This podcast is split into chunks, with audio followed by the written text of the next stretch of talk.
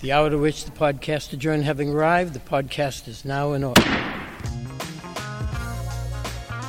Let's gather in for this week's State House Takeout with the reporters on top of Beacon Hill at the State House News Service.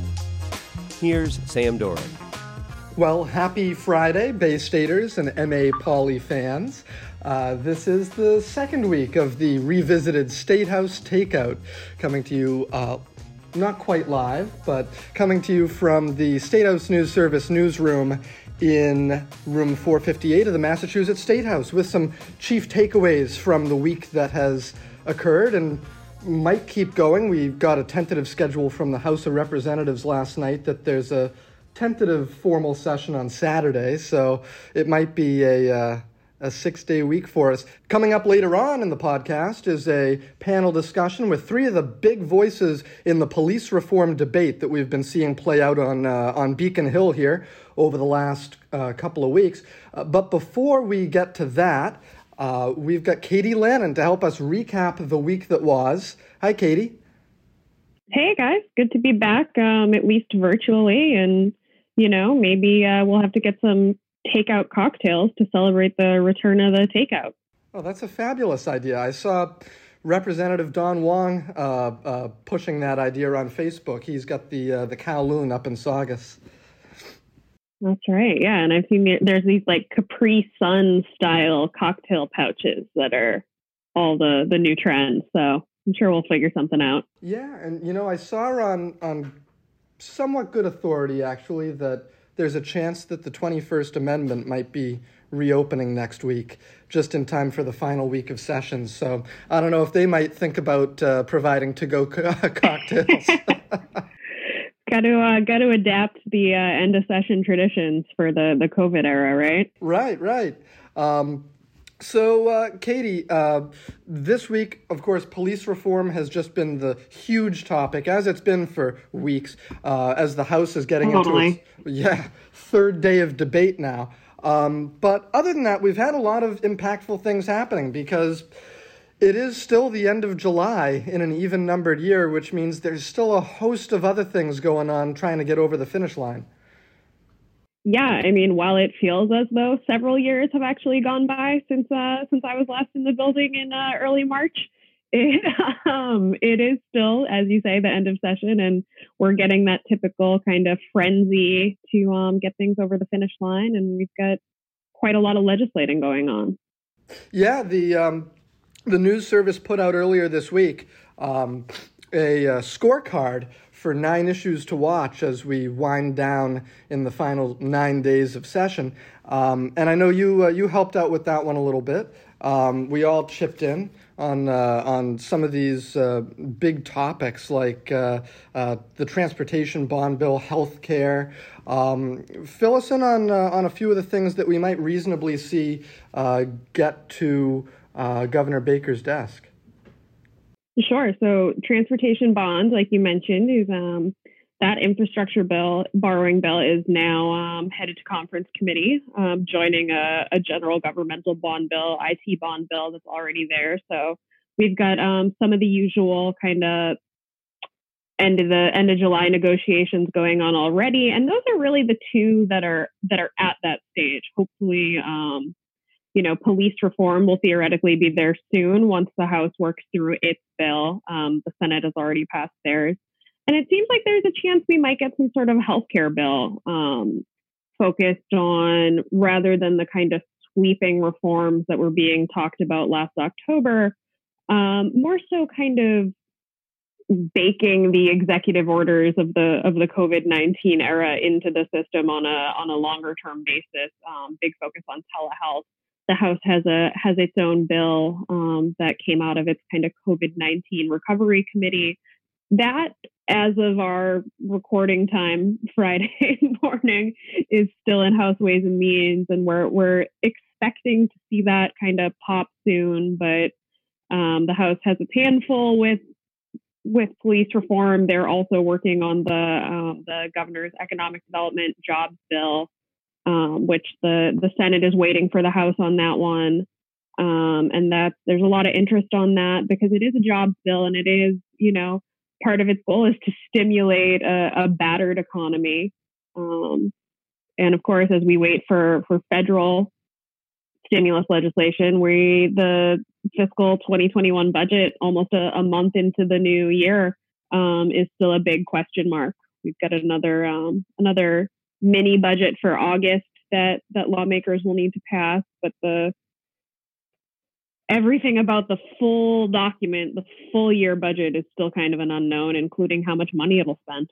Right. Uh, you mentioned that economic development, that jobs bill. Um, and especially in an election year, uh, with the economy such as it is right now, um, work on a jobs bill before going back to the district for uh, some intense reelection campaigning uh, could could prove to be a good thing for some of these lawmakers who are uh, who are facing contested elections.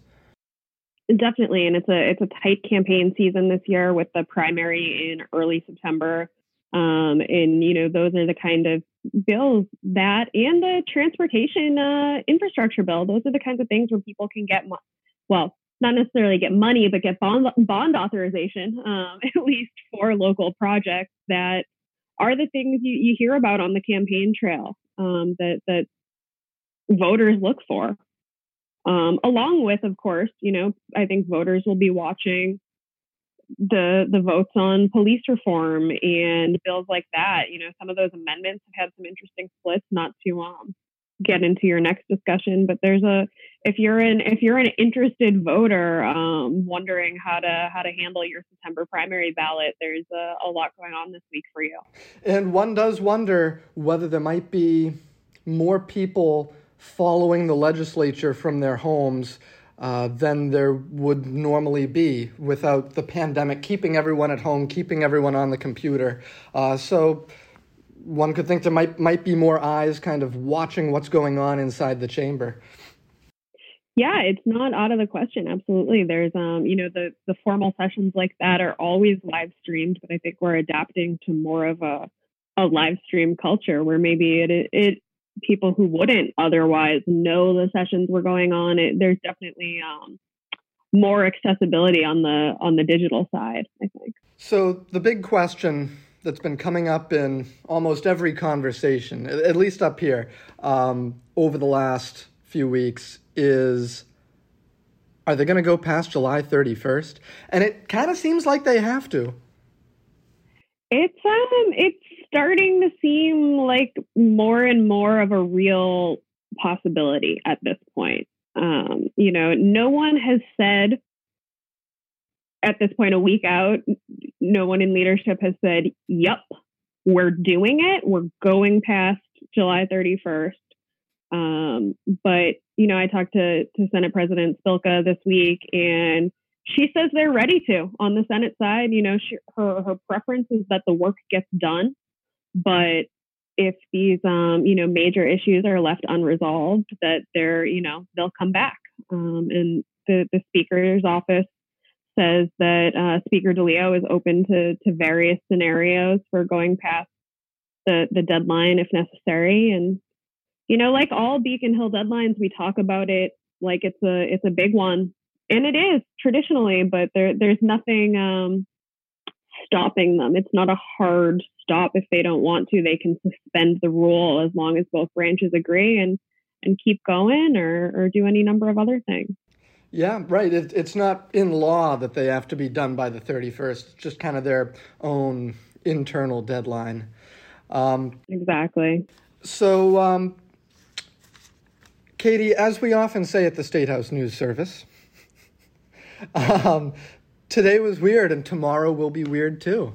and That's right. I mean, hopefully not too weird. Hopefully uh, it's a, a quietish Saturday. Well, hopefully. But I mean, in, in the spirit of that maxim, um, uh, this morning, uh, during this very busy legislative week, uh, first thing I saw when I opened my phone was uh, a lot of confusion about who's throwing out the first pitch at the Red Sox home opener tonight. Yeah, right. And I think, you know, um, our, our colleague Colin Young pointed out that, like, yeah, you might expect some questions about the Red Sox pitching staff, but you don't expect it uh, pitching roster, but you don't expect it to start with the first pitch. yeah, there was a, a, little bit of a hiccup there. The governor's schedule uh, listed him throwing the first pitch. Um, Sam Kennedy from the Red Sox um, apparently went on the radio and said that wasn't the case. And what what seems to be the case now is that it's a, a multiple pitch situation. There are several ceremonial first pitches at a big game like this one, like our much uh, long awaited opening day here in late July. And I, I, think as it stands right now, and I'm um you know wouldn't be shocked if this changes a few more times, but that the governor is throwing one of the pitches. He's participating in the first pitch ceremony along with uh, as yet unidentified others. well, uh, we shall wait and see, and we'll see how the rest of the pitching staff does, besides our state's chief executive. Um, all right, well, thanks very much uh, for joining us, Katie, and it's a pleasure to have you back on the takeout. Um, and uh, we will talk to you soon. Yeah, sounds good. Great to talk to you.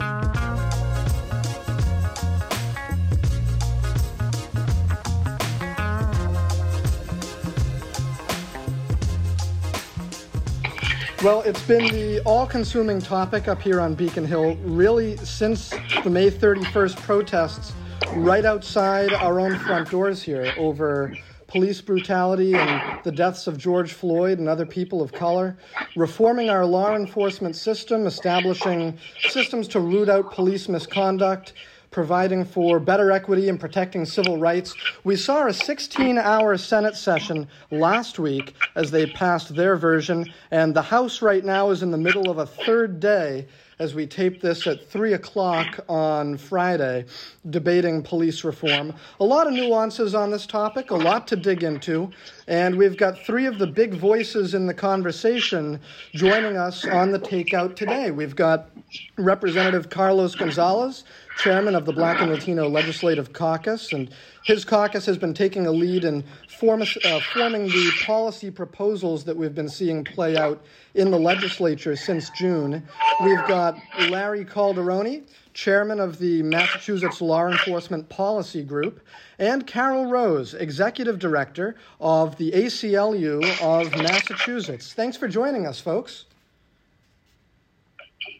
Great to Thank you for having me. Sure. And to moderate this week's panel, we are joined by Matt Murphy of the State House News Service. How you doing, Matt? Hi, Sam, and hi to our guests. Thanks again for uh, taking the time. I know it's a it's a busy moment, particularly for you, Chairman in the House, as this debate uh, is still going on. But uh, we look forward to this conversation. All right. So, Matt, feel Thank free you. to uh, Feel free to lead us off in the questioning, Mr. Murphy. Well, Sam, thank you, and thank you for setting up uh, what we were hoping to talk about uh, today, which is this big policing reform effort on Beacon Hill. And obviously, uh, we all know that following the killing of George Floyd in Minneapolis, it really created a moment, uh, not just in our state, but in our country, where uh, the debate over racism, systemic racism, and policing uh, came to the forefront. And I wanted to start this conversation by giving each of you a chance to reflect a little about how we got to this moment uh, and why you think that now versus other times when incidents have gained uh, traction in the news and, and spread in the public consciousness, why now this has come to a head, and whether or not you think that this is a now or never moment to get something like this police reform initiative uh, done in Massachusetts. Chairman, let's start with you. Uh, first of all, let me just say thank you uh, for hosting this event and uh, to my uh, colleague and friend, uh, Laurie Calderon, Lawrence Calderon. I just want to acknowledge. Hi, How you doing? I just want to acknowledge that I've developed a a real sense of respect and admiration for the work that he has done in leading the Police Patrolmen's Union and working with the Black skin Caucus. We have developed a working relationship uh, where the idea is uh, not only uh, committed public servant uh, that extends beyond his role as a police officer. Um, and again, I look forward to uh, working with Carol. I um, in ACLU as they have been a lead sponsor and writer and developer of some of the languages that are we're all discussing and here working on today and throughout this uh, session. Um, I think uh, when you mentioned, is it a now or never moment? I think uh, it's a now moment. I will never say never because um, I think that's critical and important as we address the issue of uh, racial justice.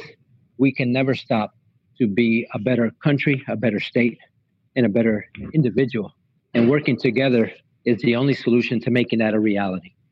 Uh, so, on that note, uh, I look forward to the conversation, the discussions, and the questions, uh, and looking forward to trying to get some type of collaboration uh, in making sure that this bill has some impactful changes in the lives of the children that I represent, in the community that I represent, the families that I represent, as well as the protesters who have chanted, cried, and prayed for change.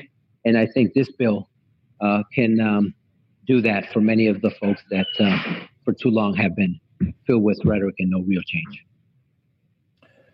Larry, what do you think? I mean, do you think that uh, now is a chance to get things done? Uh, the police union uh, and other law enforcement groups have supported the idea of creating a uh, officer standards and training commission to, to certify and license police officers in Massachusetts. Uh, is now the chance to get things done, or uh, do you think, as we've heard from others, that maybe this is moving too fast and we should hit the pause button? Well, I, boy, there's a lot of questions. Uh, I think it depends on which specific topic. I, I don't think that there's one opportune time that's more advantageous than another, unless you're looking at it from a lens of, hey, there's an opportunity here based upon a situation that's arisen to, to push something through. Um, and I and I know that's what we're talking about here, but you know that what the, the tragedy that happened in Minneapolis we all know, we all realize how horrible it is. We know how unacceptable it is. Um, but that's in Minneapolis. We're, we're, in Massachusetts, and the men and women here across the state of Massachusetts, they have not done anything wrong. So when it, when it comes to an opportune time that's one better than another, I don't see this time as any different for the for the citizens here in Massachusetts. Um, I, I believe that it's, there's always a time to have open and constructive dialogue, which is what the chairman is saying has existed between the many police organizations that uh, that I represent here in the policy group, along with uh, the Black and Latino caucus that the chairman represented. Uh, we were able to sit down on a couple of different occasions and talk about serious concerns and reasonable common sense police reforms, things that are somewhat utilized in certain departments in the state and maybe not utilized in other departments in the Commonwealth. So um, that, that's kind of a long answer, but in, in short, it's always a good time to make things better. Uh, I believe that we're the best police department in the country, and I'm sure you hear that from every police leader. Uh, but I, I'm speaking for approximately 15, 16,000 men and women that are working on the street day and night, showing up to 911 calls, your 911 calls for service and I, am sure they're showing up in a professional manner. And I think that, you know, I've also said before that back in 2015, President Obama classified the Boston Police Department as one of the best departments in the country. Something along the lines of look no further on how to do community policing than the city of Boston. So I think there's always an opportunity, as good as we are, to uh, have new training, have more training, make changes to the way we respond to citizens' calls for needs. Um, and what we should be doing is looking at common sense reforms and having an open conversation on both sides of the table. And I, I can't commend the chairman and his group enough and the speaker and his leadership team because that's what we've been doing now for the last several days. We've been having conversations daily about what words mean, about what changes need to be had, and maybe what things we can look at a little bit more lengthy as time goes on. Carol, what about you? Is is this a get it done now or never a moment in your view for the legislature, knowing as you do how things that uh, gather momentum like this has on Beacon Hill sometimes don't get the same chance a second time around? Yeah, I mean, we're really at a watershed moment in history in this country. Um, and the Massachusetts legislature has an opportunity right now to truly reform uh, policing, uh, to provide some structural reform to ensure justice for the victims of, of misconduct. You know, right now there, pro- there have been protests and rallies and public cries, people going out on the streets even when there's a pandemic, uh, saying that they really want to have serious change, racial justice, and structural reform to prevent future victims of police misconduct. You know, and Massachusetts is not immune. Um, you know, there are a lot, many, many, the vast majority of police are good police officers, but many are not, and they aren't being held accountable because victims aren't allowed to see their day in court. They're not allowed to sue the police. Um, and so that's really problematic. And I think if we don't fix that fundamental uh, injustice that exists in the current law, then we're not going to be able to actually uh, lead the nation as we want to do in good and proper uh, peace officer. Well, Carol, thank you very much. You brought us right into what has been really the flashpoint issue of this debate, both in the Senate last week, and uh, I anticipate uh, a debate uh, forthcoming in the House over qualified immunity. Uh, this legal principle that uh, you know, in some instances, can uh, shield police officers and other public servants from facing civil lawsuits. we saw a lot of spirited debate in the Senate. Um, uh, Chairman Gonzalez, what do you think that this is going to look like when it comes to the floor in the House? And is this a must have in this bill uh, from your perspective in order to get something done? I think there's a difference between advocating as an advocate and governing as a legislator. And I think there's um, never a um, uh, a lost opportunity to uh, re-bring up issues or uh, reconsider issues um, when needed, um, whether it's now or in a year or 10 years from now. Um, I just firmly believe that as a country, we need to do um, the best we can. As legislators, we need to do the best we can. As a state, we need to do the best we can uh, at the moment. Um, we need to be uh, clear that uh, governing takes working relationships, building working uh, and building on relationships. And um, when we look at uh, the issues uh, that we are debating, I think they are workable. And a part of it we can achieve uh, here and now. And some of them may need some other um, more time to be able to address those issues. So again, I, I don't believe in the now or never. I believe in the now and moving forward, um, uh, working towards that goal as legislators. Governing and advocacy are two different things. And in governing, you need people to support your causes um, as a group and as a uh, as, as as a body. And what I'm seeing in Washington D.C. is what people here don't want to see. That due to the uh, differences of opinions uh, and emotions, um, there's nothing getting done. I believe the people of Massachusetts have spoken, and it's our opportunity to move the needle. And if some people think we're moving the needle one mile, when our goal was to move it 10, and some people think we're only moving it one inch, we're moving it. And I think that's the goal. So, would you support a bill that did not have reforms to qualified immunity? I think the House bill um, addresses qualified immunity. Um, and I think we're going to be very supportive of that bill and we're going to hear the other debates as they come up, and we'll uh, um, listen to both sides and address that issue at, at the moment. Uh, I also think that uh, QI is an issue that has come up in the last 10, 11, 12 days um, from a legal perspective. Uh, very unknown to even attorneys, uh, very unknown to communities that I represent. When I walk down to uh, my community in the city of Springfield, they want to hold police officers accountable uh, they agree that they should not have police officers policing themselves, that there's an independent body, we give them that, that uh, we ban chokeholds, we're giving them that, uh, that there's a duty to intervene, we're giving them that, that uh, if officers are found to uh, violate their oath, that they are decertified, we're giving them that, and that they will not be able to run to another state, another city, or another municipality and get their job, and we're giving them that. So the core demands that the caucus has put forth on June 2nd, uh, for the most part, are in this bill. Carol, I want to ask you uh, about this issue of qualified immunity. We've heard uh, on from both sides who think this is either a key central reform needed to hold police accountable for their behavior and their actions on duty, and from others, including Senator William Brownsberger, who helped write the Senate version of the QI reform, who has suggested that this would impact actually a very small number of cases and wouldn't uh, be as uh, dramatic a change to the legal landscape for police as some have uh, put forward. Uh, can you enlighten us at all uh, about uh, who's right? Yeah, well, I mean, I think what it mean, what Senator Brownsberger is saying is that, in general, we don't have that many cases, but the cases that we do are egregious, and people should be able to actually seek redress in the courts, just like they like they do against other people if their rights are violated. Um, police shouldn't be above the law, and good police officers should support holding bad police officers accountable. You know, it's true, I think, what Rep. Gonzalez said that a lot of people uh, don't understand or know about the legal theory of qualified immunity. I think that's very true.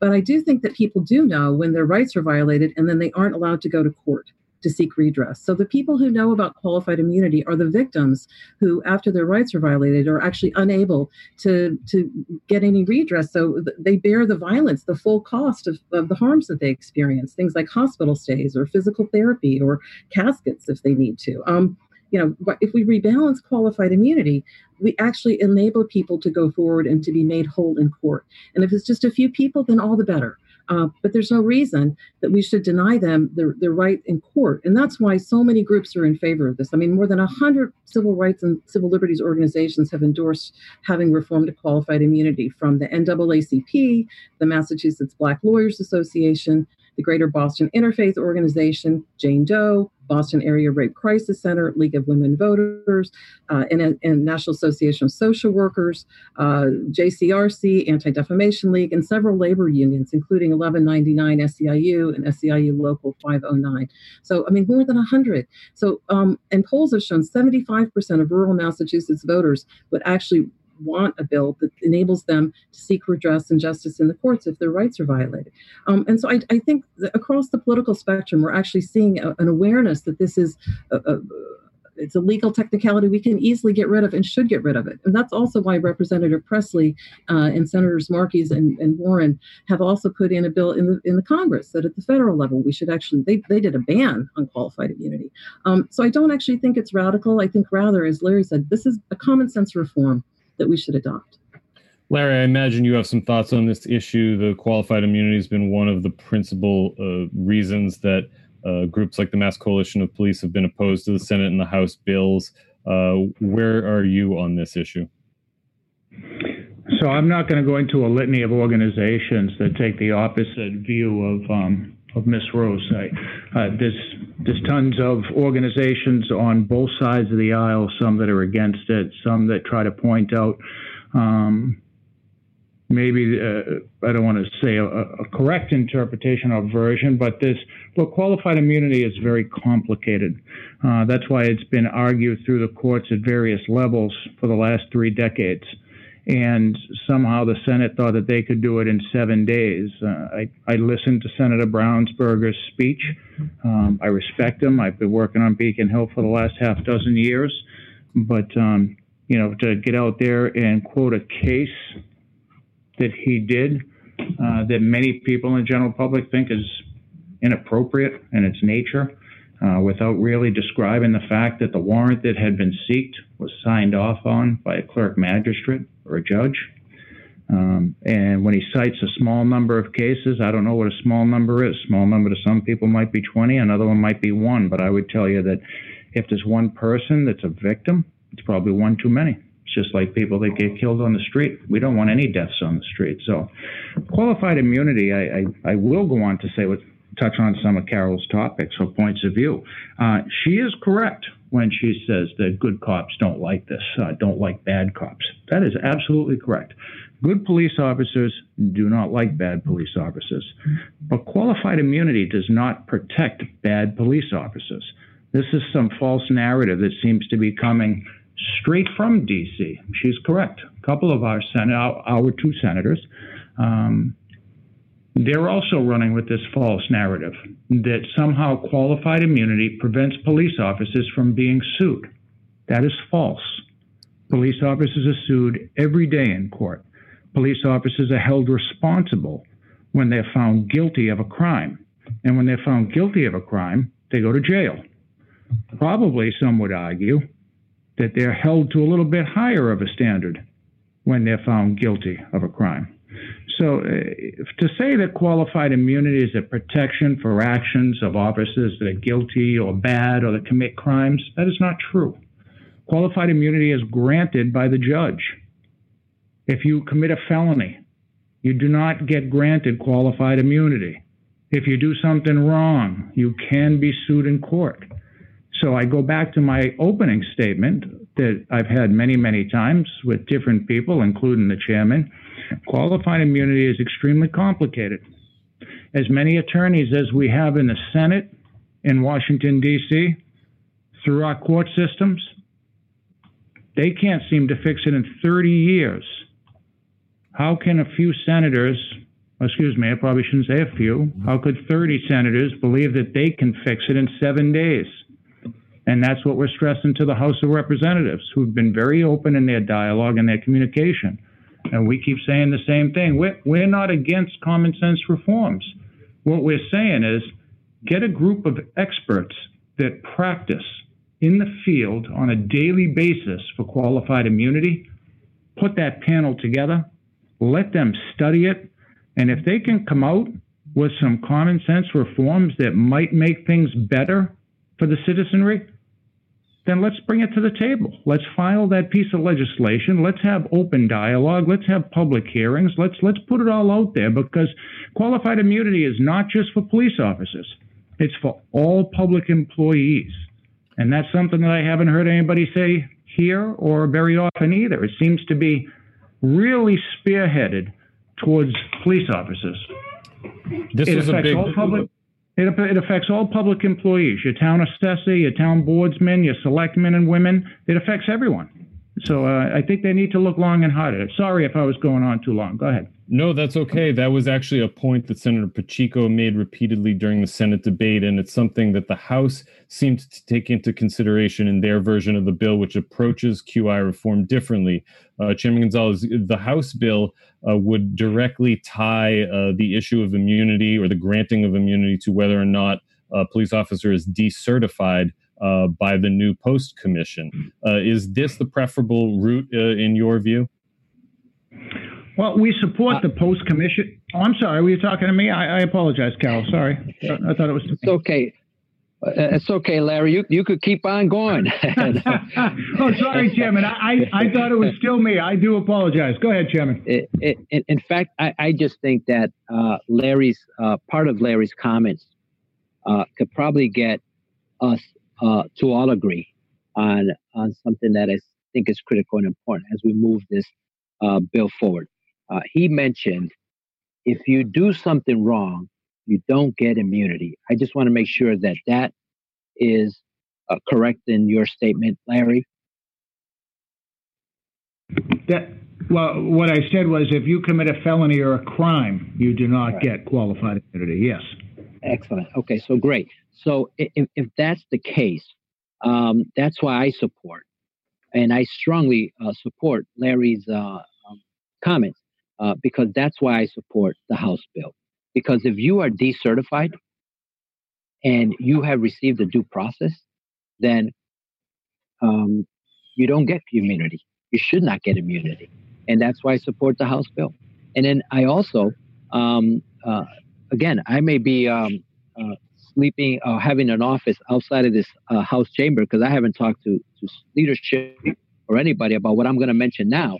But I would I would want to see um, in my earlier conversations with Gavi from uh, ACLU, um, Carol, if that's the case, maybe we have just come out to a solution here that if we can get QI um, when somebody is decertified uh, or they won't get immunity, as well as uh, have a study that can review with experts, as Larry indicated, including uh, folks from both sides, experts and attorneys, um, that we could probably have a solution here. And State House News could be the first to say they were part of the solution that brought this bill to the to over the edge that everybody can potentially support because uh, uh, I think again to Larry's point um, that many uh, legislators here, let alone attorneys, don't understand the full impact of, of QI and how it affects all public. And to Carol's point, I think it is part of reform. Um, however, I, I don't think everybody is there yet to fully understand the complexities of eliminating QI at this moment because of how it may impact other employees and other unions. So um, we may have a, a win-win here solution as Larry echoed his statements and as Carol eloquently stated uh, that uh, individuals uh, don't know about QI until their, their rights are violated. Um, so again, I am going to support the House bill and I would be willing to support a study. Well, there you go. I guess forget conference committee chairman. All you need to do is come on the Takeout podcast, and we can resolve all the legislative issues right here. Uh, thank you. I want to thank all of you. Uh, we are. If I might, there yes. actually were some inaccuracies that I think are important to set the record straight. Yes, it's go ahead. actually not true that qualified immunity. Uh, if some if you do something wrong, then you're not protected by qualified immunity. There are many cases here in Massachusetts. One where a police officer searched a woman's apartment and they for drugs and they didn't find it, so they took her to a hospital and forced a doctor to do it but she couldn't have redress in the courts. There was another one uh, where the uh, they strip searched a man in public because uh, he had a bulge in his clothing, and it, it, turned out he didn't, but he couldn't seek redress in court. I have a list of cases that I'm happy to provide to members of the conference committee to actually make people understand qualified immunity means that the victim can't get redress. Their families can't be compensated for the harm they suffer or the damage they suffer. Uh, and so to wait and study it just makes no sense. I also just want to say the problem of tying qualified immunity to decertification is that the decertification process can take a long time uh, number one. And that means that the statute of limitations may run out and people couldn't seek redress in the courts, or that the evidence is just old and not fresh anymore, uh, or that it could also be the kind of pressure that legislators are feeling right now from the police unions will also be applied to the civilian group doing the certification. Um, you know, if we want to have uh, uh, chokeholds banned or anything like that, that's fine. But again, unless there's a way for a person to go to court and get redressed for their rights, you can ban chokeholds, but there's no enforcement mechanism. So I think it's really important to keep in mind that this isn't about understanding a complex legal theory. This is about saying people have a right to go to court and to try their case in court, just like you do if your rights are violated by some other some other person. You get to go to court. Uh, but right now, the qualified immunity doctrine uh, prevents us from being able to do that when people's rights are violated. And Massachusetts is not immune. Uh, we do have problems with policing, and the Department of Justice report that just came out in Springfield uh, is a case in point. That was an egregious list of cases, and again, blocked by qualified immunity. So, this is really about giving the people who are asking for justice an opportunity to seek justice in our courts, and that's what we should do. That would be the patriotic and Massachusetts thing to do. Thanks. Well, thank you. I, I, we are actually uh, running out of time. And I just wanted to thank you all for taking the time to join us. Uh, I know Chairman Gonzalez is in the middle of a House debate, and uh, Representative Paul Tucker started this whole debate in the House this week by saying that uh, there would be a vote in the House while the sun was still shining. Uh, so we're still hopeful a few more hours left to make that uh, promise come true. So, real quickly, uh, before we let you all go, if we could just go around and uh, yes or no, there are seven days left in this legislative session uh, before the two year uh, session comes to a close at midnight. Uh, do we see a bill that Governor Baker can sign by July 31st? Chairman? Yes. Larry? I don't know that answer. I don't know, sir. Carol? Absolutely, yes. All right. We have two optimists and one cautious and Larry uh, Calderone. Thank you again for all joining us. And uh, and uh, I look forward to talking to you again, maybe uh, when this is all over. Yep, it is just about 3:45 as we're wrapping up our taping here on Friday afternoon. With, as Matt mentioned earlier, uh, still some debate anticipated in the House session on QI, on qualified immunity.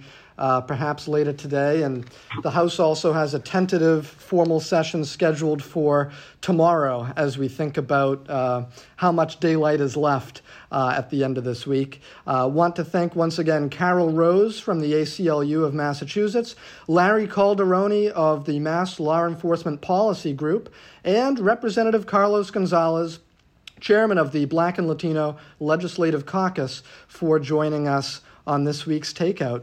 Thanks very much, folks. Very welcome. Thanks, all. Thank, thank you. Thank you.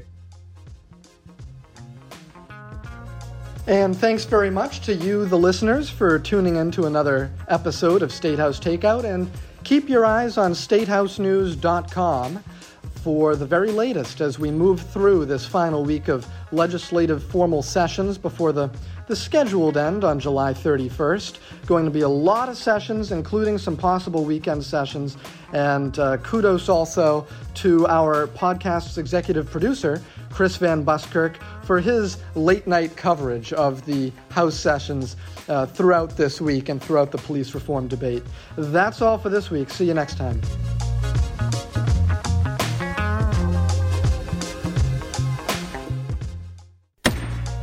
State House Takeout is a production of the Statehouse News Service. And for a daily fix of Statehouse headlines, visit MASSterList.com. Masterlist with two S's. Thanks again for listening. See you next week.